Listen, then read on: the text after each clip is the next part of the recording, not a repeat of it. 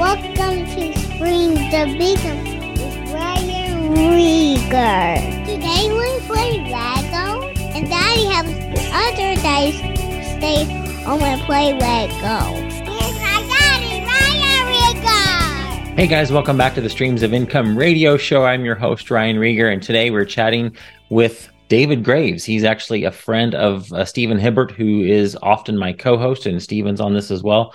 Uh, Stephen knows David from church.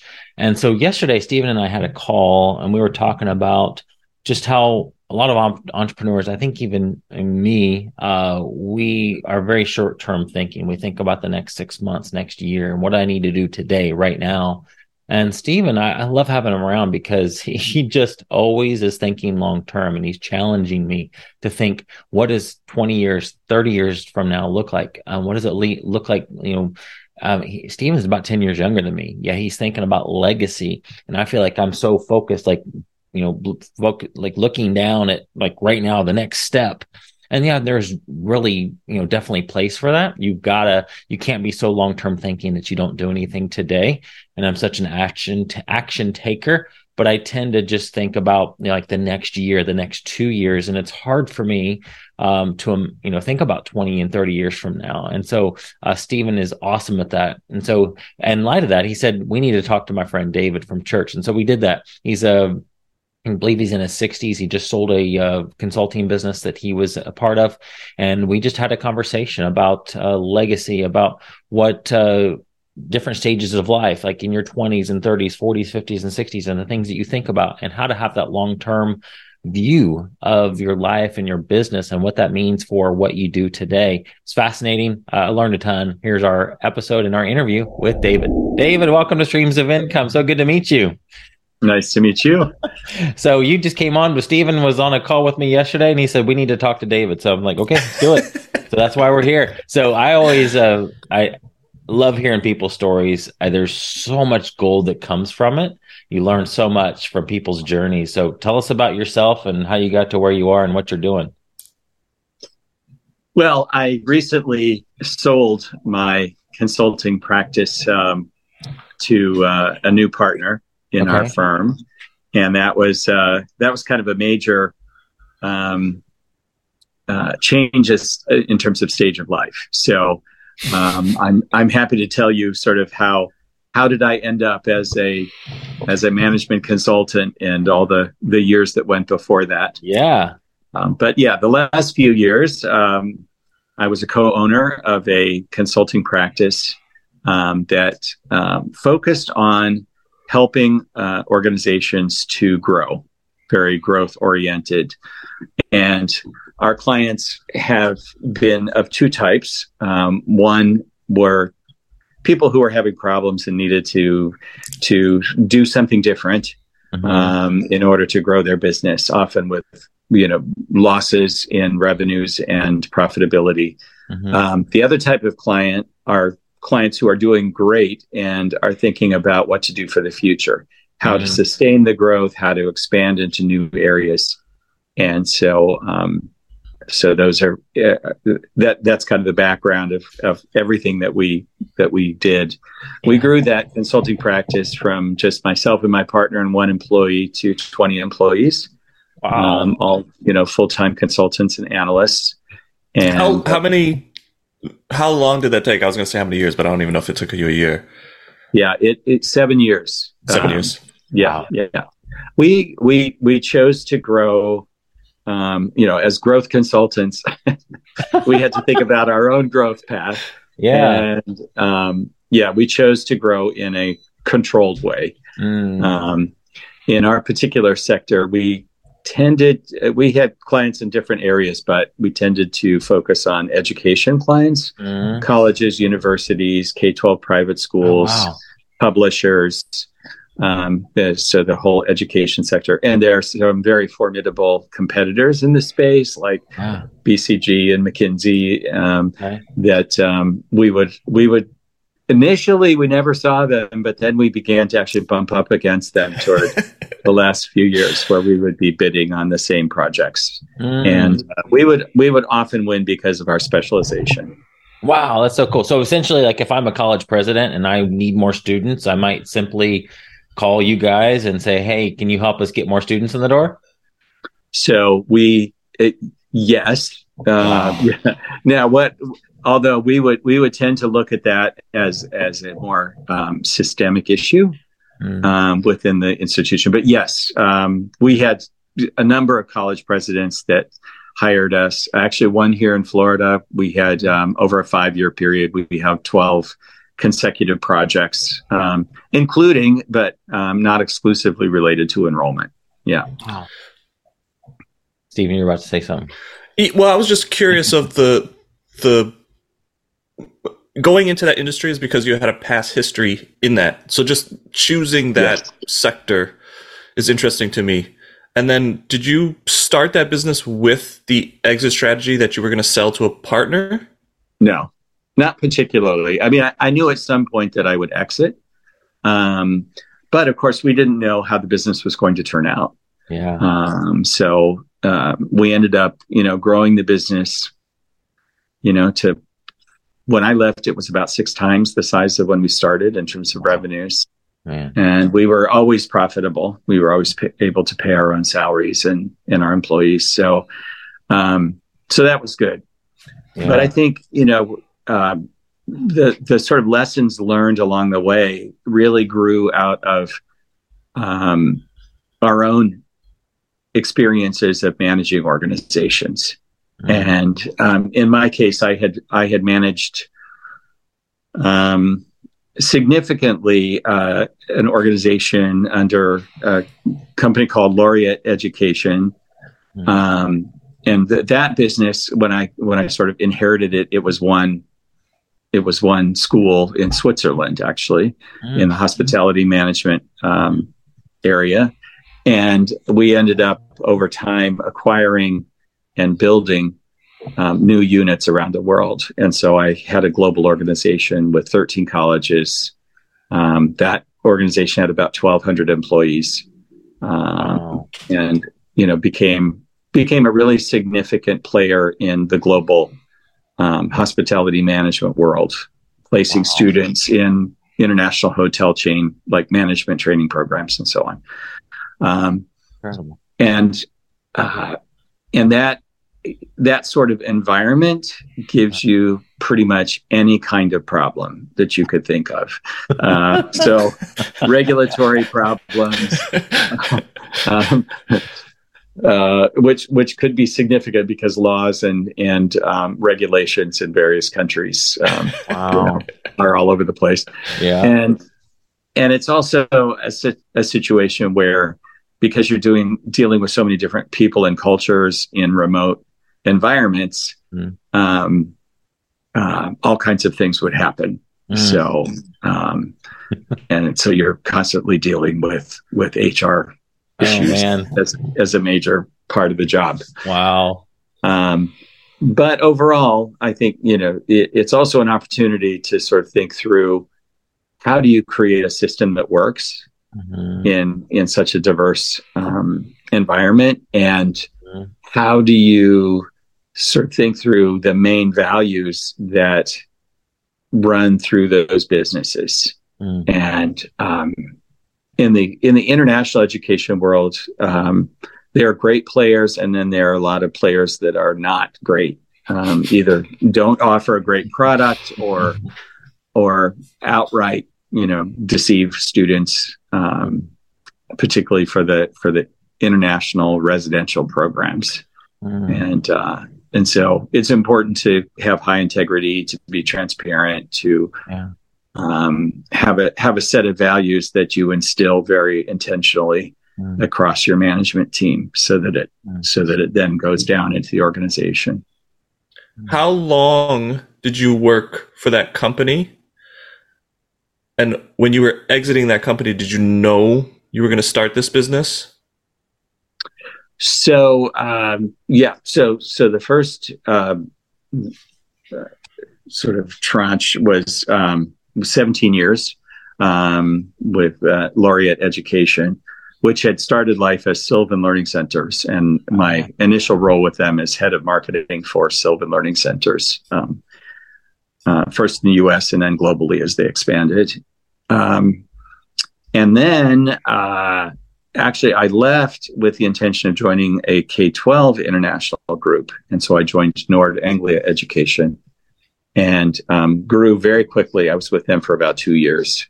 And that was a very high, um, high activity um, situation. We we grew that business in a two year time frame from about 60 million in revenue to 220 million oh. through, through acquisition primarily okay. and or, and organic growth as wow. well. Um, so that that that was a crazy busy time, and um, at that point, I was like, you know what, I've I've hit sixty. I'm traveling like crazy, and uh, maybe maybe this sweet little consulting business would be a, a nice change of life. Mm-hmm. Turned out that was busy too. But wow, whatever. Did you um real quick thinking about like uh, we we've had a lot of people on that talk about you know niching down versus being broad and all that. So when you started the consulting business, did you immediately know from day one that it was going to be specialized in education? Yeah, it's a great question. Um, yeah, my business partner and I were not entirely aligned on this. Mm. Um, so the the uh, what I hadn't told you is before entering the education space, I was in the consumer products world. So mm. spent my first two years out of out of graduate school with I have an MBA, and first two years were with the Quaker Oats company, working on the Gatorade brand, and then oh. working on frozen foods uh-huh. Then I moved to the Colgate Palmolive company. Okay. And um, spent eight years um, actually focused on one brand, which is the Science Diet pet food brand. Mm-hmm. Um, and then part of that was in the US. And then we moved to England and I was involved in expansion of the brand um, in Europe. Wow. Um, so I've always had this sort of international side and, mm-hmm. you know, the consumer product sides. Um, when I when I entered education with Sylvan Learning, it was taking the marketing skills was primarily what transferred from one industry to the okay. other. Yeah, and um, and then I became enmeshed in the whole education world yeah. for twenty for twenty five years plus. Wow. Um, but I think the it, the the decision of the consulting firm um, really was to initially be broader than education. And we did do a number of things that were outside of the education world, mm. um, including helping smaller businesses. Um, some we did some restaurant business mm. support, and we did we did other things. But I think the background that both my partner and I had in the education field was natural. Yeah. Um, he had a strong, has a strong um, healthcare background as well. And so a fair amount of our activity has also been directed toward the healthcare okay. space. Yeah. yeah. yeah. There's a lot of similarity actually between education and healthcare, which nobody would ever think about. really? um, wow. Yeah. In terms of industry structure. Okay. Because you have, you have a, a more corporate. Uh, it's, well, it, yeah, it's highly regulated. Um, and it's it's an it's an information um, sort of um, o- opaque system for the consumer. Um, and so there's a there's a lot of unknowns when consumers choose healthcare providers and services. It's true in education as mm, well, mm. and um, that's one of the one of the things that we work on with yeah. our clients always is how to become more transparent, how to become uh, much more consumer friendly. Yeah. Uh, in the whole process wow. of making a selection. Wow. I want to transition us a little. Yeah, I was going to say let's get jump into the stuff we were going to talk about. But what, what were you going to say? Well, only because it, it's fascinating to me because I feel like I've came straight from like 16 into being an entrepreneur. Um, I guess most of the people I'm talking to are younger or people that have like started from a young age to be entrepreneurs. I don't know too many people have transitioned from like having a more traditional going to school, getting an MBA, having some jobs, then going into something that's uh, industry specific with education, and then ha- at a certain point transitioning from that to go and start your own business and then have an exit from that. It's it, I'm sure it's happening. I just I guess I was never aware of it, but just thinking of things in chunks of time. I just came back from a cruise. I was talking to Ryan about just like I'm always attempting to think of my future self. Would my 40 year old self be happy with the choices that I'm making now? Would my 50 self, 50 year old self be happy with those choices? Um, last night I went to a men's group and it was very similar to that conversation. They were just thinking about in 10 year chunks. In the next 10 years, are there any regrets that you might have in the last 10 years? Is there anything that you feel like you've accomplished that moves you closer to God? Uh, those two conversations with you and Dave, I think I wanted to kind of merge those two. Yeah. But I think it can be in a more business minded pace because I feel like this is a chapter for me that I'm going from one into another. And I'm spending a lot of time now thinking about like the next 5, 10, 15 years. And I know me and Ryan are constantly having those conversations. And you say I'm more of a visionary, but I think it's because I hang around a lot of older people and ask a bunch of questions and go, oh, that's fascinating how do I either avoid those pitfalls or lean into that? When I talked to Dave, like the first thing he said that really triggered my like, oh, I got to know him. He said acquisitions, and I was like, this is something I want to get into more. Let yeah. me ask a lot more questions about that. But the 10 year phases, I don't know if we should break it down to 10 years or just like thinking future.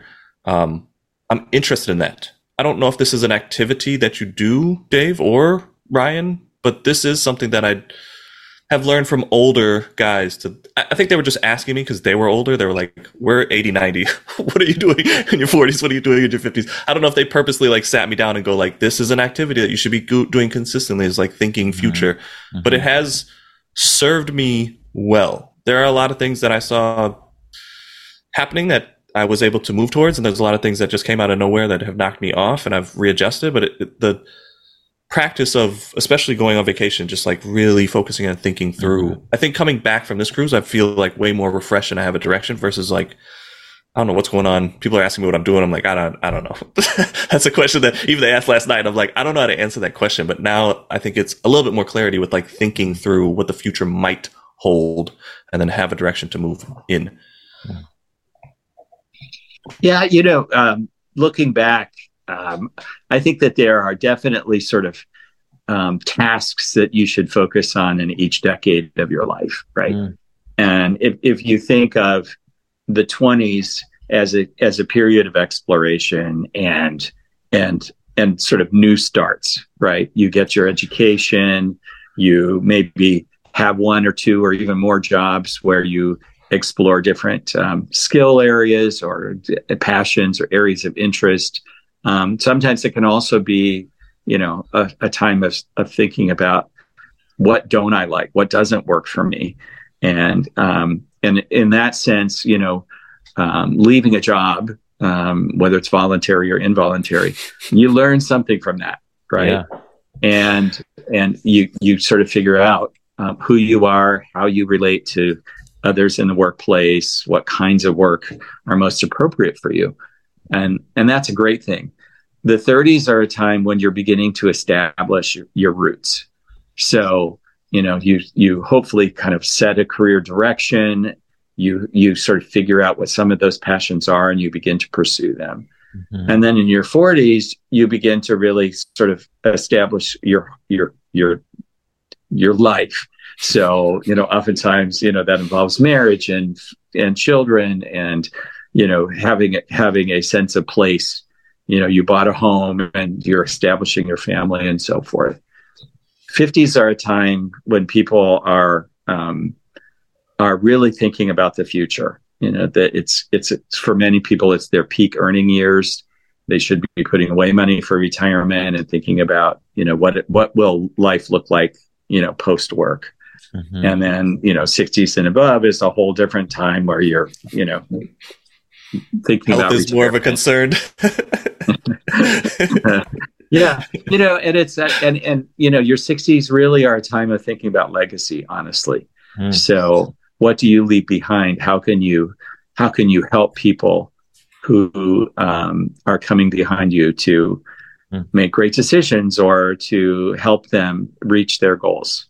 Uh, and that can be family members. It can also be, you know, uh, their Christian brothers and sisters. It can be, you know, people that you just care about. So, yeah, that I think I think that there are definitely there are lots of things around each of those decades, right? Mm-hmm. The, those are not discrete, but it it seems like that's kind of a way of thinking about the the main tasks of each of those decades. Yeah, that's fascinating. I think maybe I'll throw myself under the bus, but I'll, I will say most entrepreneurs probably feel like this. I always feel like I want to get things done yesterday and like time is running out.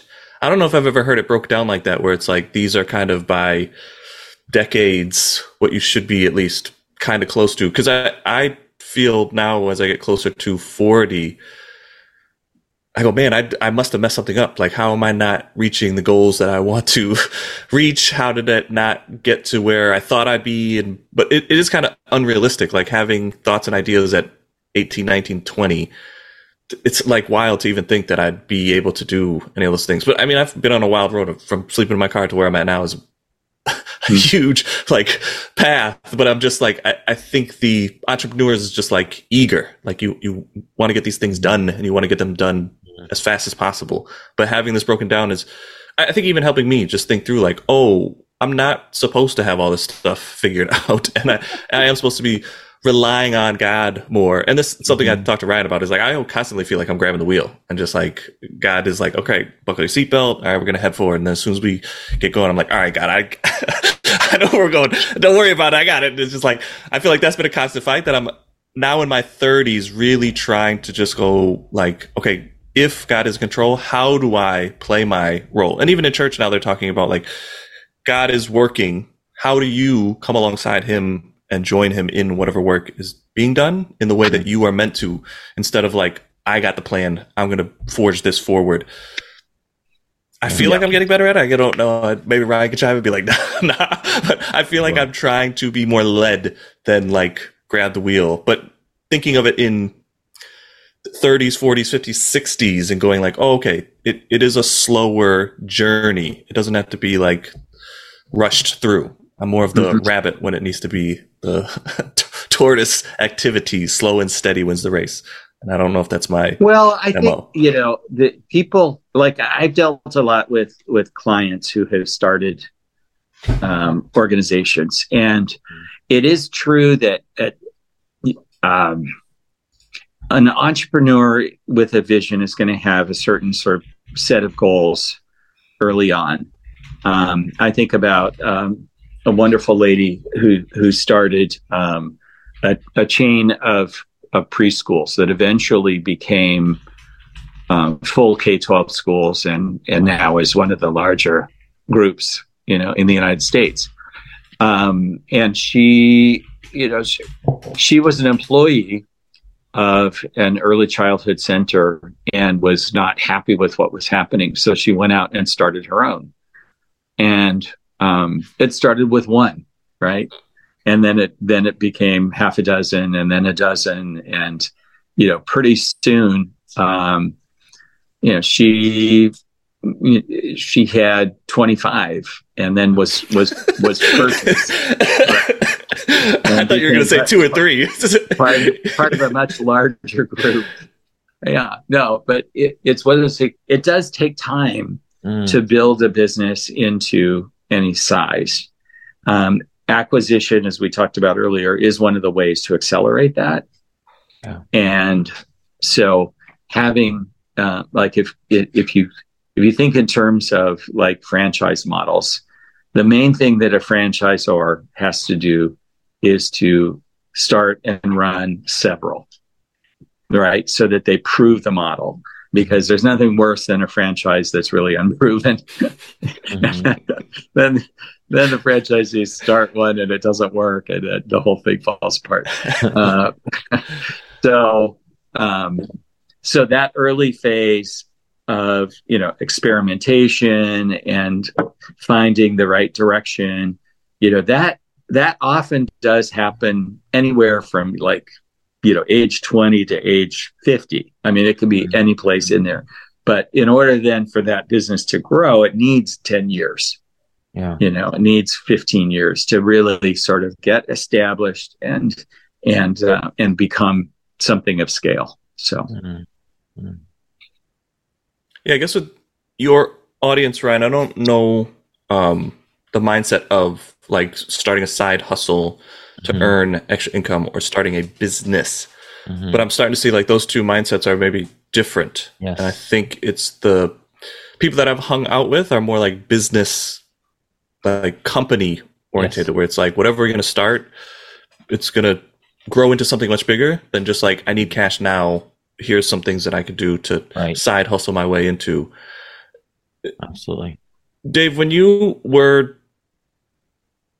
thinking about leaving your corporate job, were you thinking about retiring at that point, or were you you knew transitioning out of that that you were going to go into starting your own company?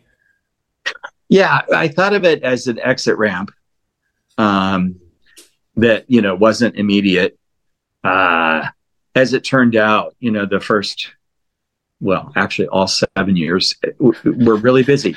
Yeah, so it was every bit as busy as as being in the corporate world. Wow. Um, and I think, you know, depending on how much you want to put into your business, um, things like, um, you know, client acquisition, hiring and recruitment, training, Mhm. um, those things all take time. And um, not, not not to mention actually producing the product, which you know, in the case of consulting, work product is you know analysis and and report writing and so forth. Mhm. So, um, you know, I think I think it's. I don't know. I don't know that. I think you should go in with the end in mind, but not let it control your, the whole process. Mm. Um, because Yeah. you know, it, you you want to become immersed in what you're doing. You want you want to give full effort um, if you're going to make it really work.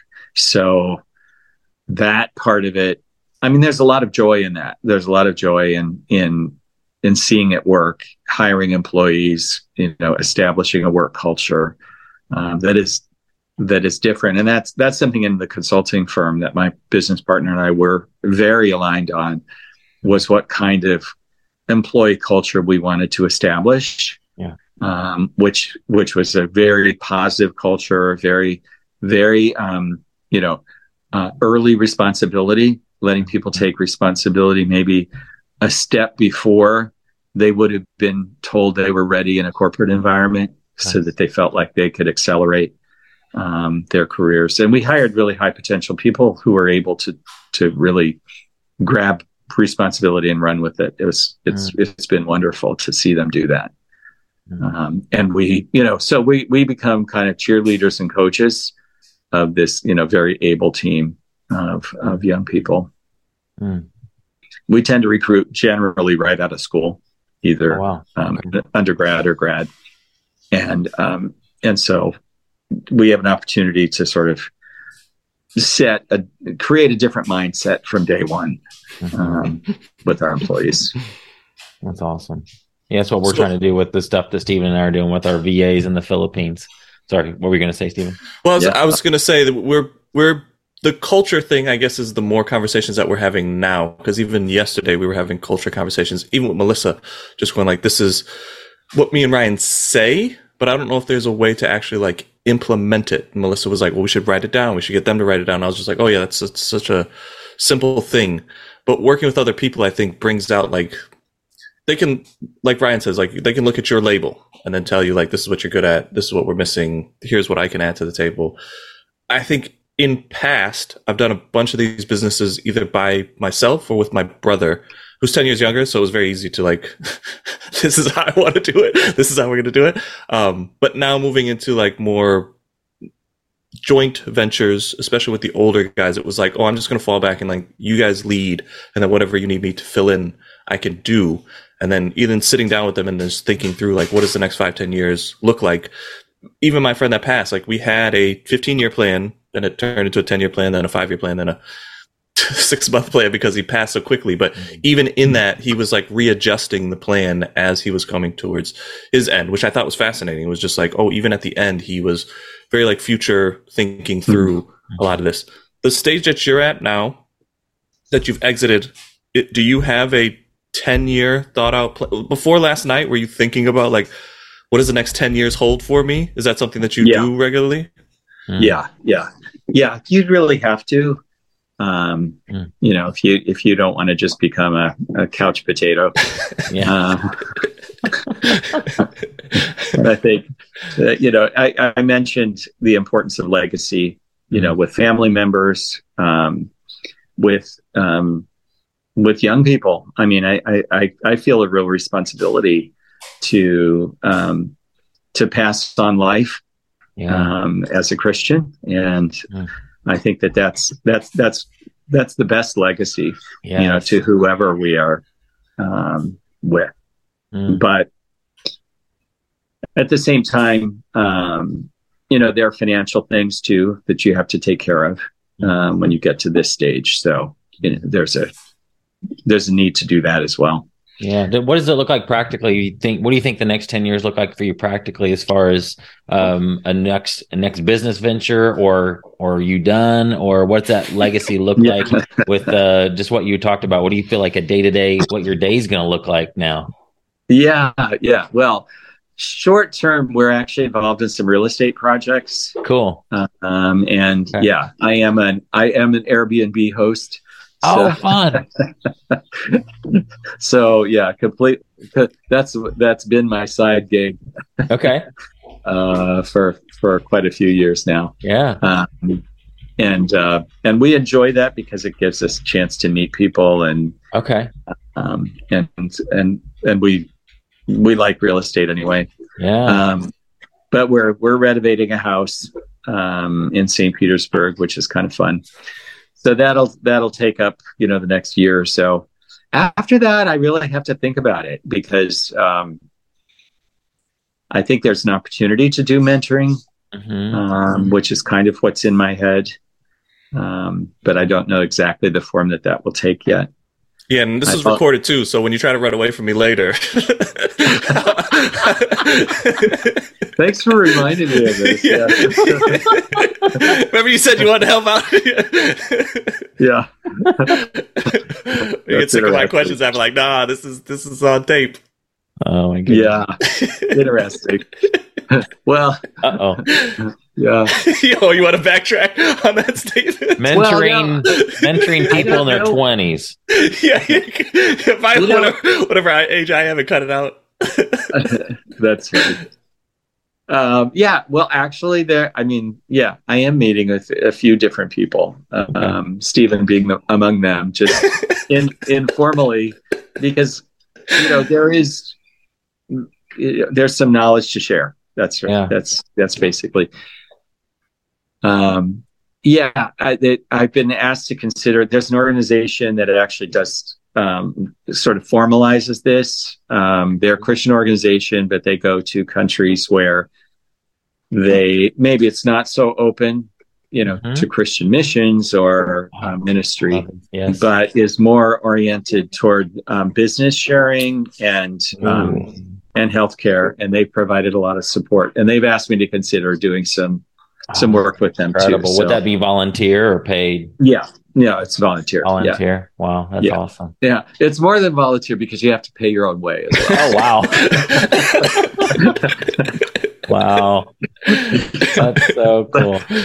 So it's a commitment of resources, uh, sure. not, not just time. But yeah. Wow. But but it's kind of, it is kind of cool because I think you know it it is a in my particular case, because I spent so many years, I mean, I worked essentially nine years in Switzerland, four years in the UK, mm-hmm. um, and then I've had other, you know, international responsibilities in my career. Mm-hmm. It's a, it's kind of a nice use of, yeah. of that background. Yeah. Yeah. But we'll see you know, just praying about that now. That's so awesome. Is that so being in your position where people are coming to you like Stephen and asking questions and seeking out your advice? Like, is there advice on like the best way to approach that? Um, like, you know, um, you know, uh, there's, uh, well, you hear like people say that the you know successful people are the most generous, and you seem like you're probably a very generous guy, and so you love to be able to help people. Um, but you obviously can't spend 20 hours a day talking to people and mentoring people and going to lunch and hey hey david can i pick your brain? and all those things. I mean there's comes that there is a cost there of your time. So is there an appropriate way? If i like let's say for example i i feel like man you know i really think david's a good guy. I want to get to know him. Is it in in your mind? Is there a path to make that connection to reach a a good way to say that to to make you say, yeah, I'll hang out with this guy? Like how um how does somebody who's younger or even not even younger, they just like see you as somebody they could glean from? What what would make you say yes to going out to lunch, going to coffee, you know? Yeah, yeah. Well, I mean, being being retired, I have more time than I ever have before. Sure. You know, so so that's a good thing. Yeah. Um, so I'm pretty flexible in in my schedule. Um, Mm-hmm. I'm, you know, at this point, I, I'm not particularly picky. You know, I feel like I feel like God brings people to me yeah. um, that you know, hopefully, you know, there's there's a bigger plan behind it. So Yeah. if I can be part of that, I'm That's awesome. happy to be. Yeah. Wow. I guess I'd step in from a younger person's uh, perspective. Is it is kind of hard to identify or find people that you would want to emulate. It's a bunch of asking and talking to a lot of people and just asking a bunch of hmm. questions and then just kind of seeing like what do they do for work, where are they at in their life. I think now what Dave kind of laid out is another guidepost for you, just going like, is this person in their 20s, 30s, 40s, 50s? Are they hitting some of these things? Are they doing stuff that I might want to be doing? Because I would dare say, like, if I would have met you even right before you transitioned into consulting, like, I don't think there would have been much that we had in common. Like the acquisitions part for the company, and then I would have asked you very specific questions on that, and then seen like, oh, that's only really an education. This isn't really somebody I can glean more information from, which I would have probably been wrong at that point because you transitioned into having a company. But it's from a younger person, it's asking a bunch of questions and harassing people is essentially what it is. Like the mentors that I found that were much older in real estate, they had a lot of time, but it was very hard to find where they were at. I went to real estate meetings. Sometimes they'd be there, sometimes they wouldn't. And then I found that they met at a McDonald's and I just went up there. It was like, there was no invitation. It wasn't like they were telling me they that you couldn't come, but it made it kind of difficult for people to come.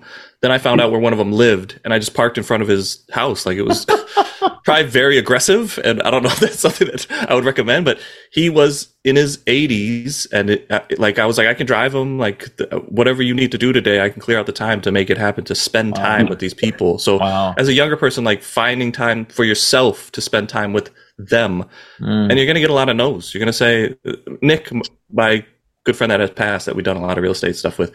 The first time I met him, he was like, "No, I don't want to help you. I got projects that I'm doing." And I was just like, "Okay, where are you working?" he was like, "Nah, nice try because I saw what you did to Pete. I'm not telling you." Then I asked somebody else, and I found out. So I just go to the job site, and then I just start picking stuff up. And he's like, "Drop that, leave it alone, don't come back." I just keep showing up. So it's it is a it's maybe difficult to kind of crack into some people or even find the people that have the time, but I would highly encourage it because it, it has probably been the most beneficial thing that I've ever done is like Mhm. get and find people that are older that can mentor you, or even if they don't feel like they're mentoring you, just like ask questions too, because it's been invaluable to allow me to like have a better thinking process for a future self of like Mhm. what is a reality that I could reach for at a certain age. Because even talking to Dave and just seeing that it's broken down into stages. Now, next time I talk, I go, okay, now that I'm here, Yeah. what should the next 10 years look like Good. instead of just like, what does it look like when I'm 80? Let's dial it back a little bit and go, what at Yeah. 40s, in my 40s, what should I be doing? That's good. Well, I, you know, I I think that's great, and and um, I think there's a responsibility um, of, uh, and I'll I'll put it in you know Christian terms. Christian men are are commanded to mentor the younger men. Mm, Uh, Yeah. There's there's a responsibility, um, but it's it's way better than that. It's a, it's a huge privilege, and um, so I I just look at it as you know God orchestrates these meetings, and um, there may be um, it may it may be easy to do or um, you know may require a little bit of of sort of coordination, but it's it's it's a joy for me. I I love it and awesome. and really appreciate it. love it. David, I got to run and take my son to an appointment. I appreciate you jumping on with us. This has been kind of a different type of episode where Stephen last minute, hey, let's have this guy on. But this has been fascinating and it's been a pleasure to meet you. Thank you for all that you, you know, all the knowledge you've shared. And uh, just I just pray blessings over you in your next ten years, twenty years, thirty years, however long you're going to be around here. Um, but uh, hopefully not. Yeah. you don't want you don't want to be around thirty more. Trying to get away from me, Dave. yeah, yeah. I'm tired of Stephen. God, please take me. Statistically speaking. All right. Well, I appreciate you so much. This has been a pleasure. Thanks for All having right. me. Likewise. Thanks, okay. Dave. All right. All right. See Take you care. guys. Bye bye, everyone. See you next week.